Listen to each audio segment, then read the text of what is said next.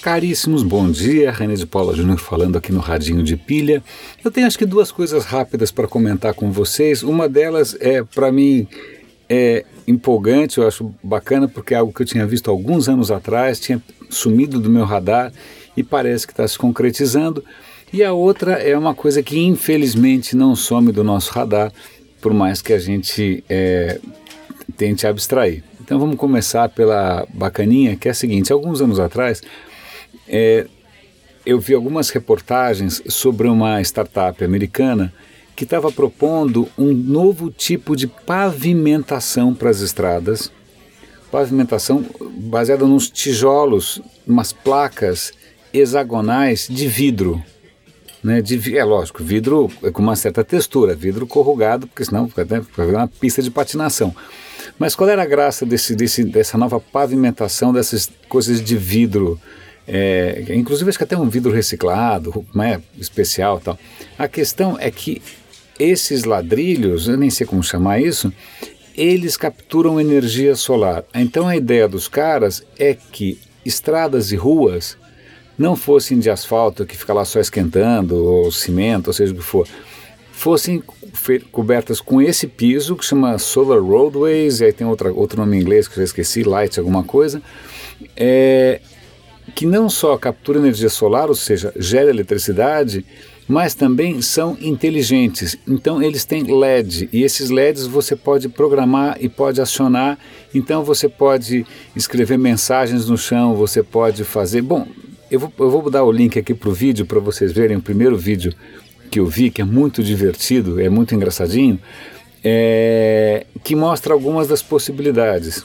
Até uma das possibilidades mais inusitadas é o seguinte: Estados Unidos tem aqueles animais enormes, né? Tipo alce, sei lá, uns bichos grandes, né? Então imagina que um alce vai atravessar a estrada à noite, se ele pisa nesses, nesses, nesse piso, é, os sensores a, podem acionar e acender né, a estrada e isso chamaria a atenção do motorista. Tem inúmeras outras possibilidades é, interessantes, mas isso sumiu. Para mim tinha, sei lá, vai ver que era hype, vai ver que era uma mais uma daquelas campanhas de crowdsourcing malucas que não vão dar em nada. Eu vou passar o link agora para vocês de uma webcam que está mostrando ao vivo. Eu acabei de olhar agora, são 5 da manhã lá na cidade é, mostrando ao vivo uma primeira instalação desses, desses ladrilhos, nem sei como é que eu chamo esse negócio, é, que estão ali piscando, parecendo uma árvore de Natal, numa calçada, né, fizeram lá 30 metros quadrados, alguma coisa assim, é, para provar que, ele, que isso funciona. E o que é interessante é que a energia elétrica que está sendo gerada por, essa, por esses 30 metros quadrados está alimentando é, um poste de iluminação, e uma fonte pública.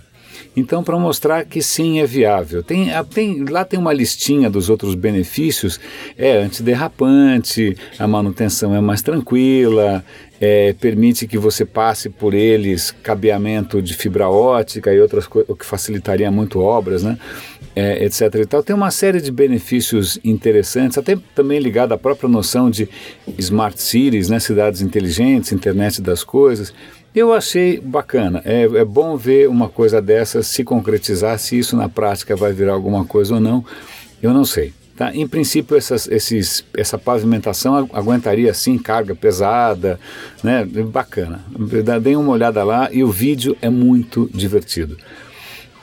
Quanto ao, ao lado B, que eu queria comentar com vocês também, é, saiu semana passada e ontem também saiu uma outra reportagem sobre é, aquele aspecto dos gadgets que a gente gosta de esquecer, que é de onde vêm os materiais. Então, a primeira reportagem é sobre minas de cobalto no Congo. Minas de cobalto no Congo, e a matéria é um absoluto pesadelo. Eu vou dar uma matéria do Washington Post, eu vou dar o link para vocês darem uma olhada os mineradores são autônomos e eles vão cavar o cobalto sem a menor segurança, sem equipamentos, é a coisa mais insalubre e perigosa do mundo. Né? Isso acaba sendo explorado por uma empresa chinesa que, pronto, aí isso vai virar iPhone, Android, os nossos celulares por aí. Então, a origem deles é uma origem bastante questionável. Eu sei que já houve uma série de iniciativas por aí para tentar coibir né, o que eles chamam de sei lá, diamantes de sangue, é, terras raras não sei aonde, tentando coibir esse tipo de abuso, esse tipo de. Nossa, de, de, de, não é só uma questão humana, também é uma questão ambiental pesadíssima.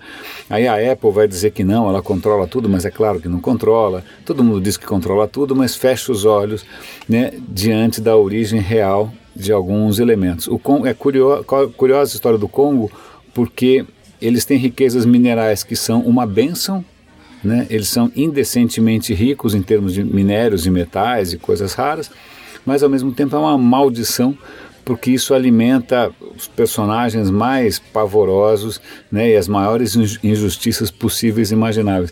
A outra reportagem, mais ou menos nessa linha, mostra que grafite é uma, é um, uma substância que a gente depende delas para as baterias, em várias coisas dos nossos celulares e gadgets, mas eles dão uma leve pincelada em como é que é a vida nas fábricas da China que produzem esse grafite. Pensem que grafite é um pó finíssimo, que isso entra em suspensão na atmosfera, então os caras devem estar respirando, sei lá, um lápis por dia.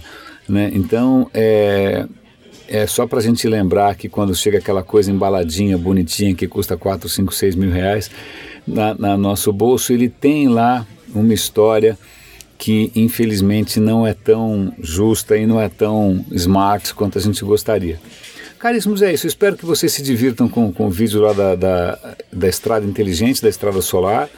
É, se isso vai virar alguma coisa ou não, eu não sei, mas é bacana ver o que parecia ser uma prova de conceito, devagarinho virando realidade e melhorando a vida nas cidades, né? a vida nas estradas. Achei bacana.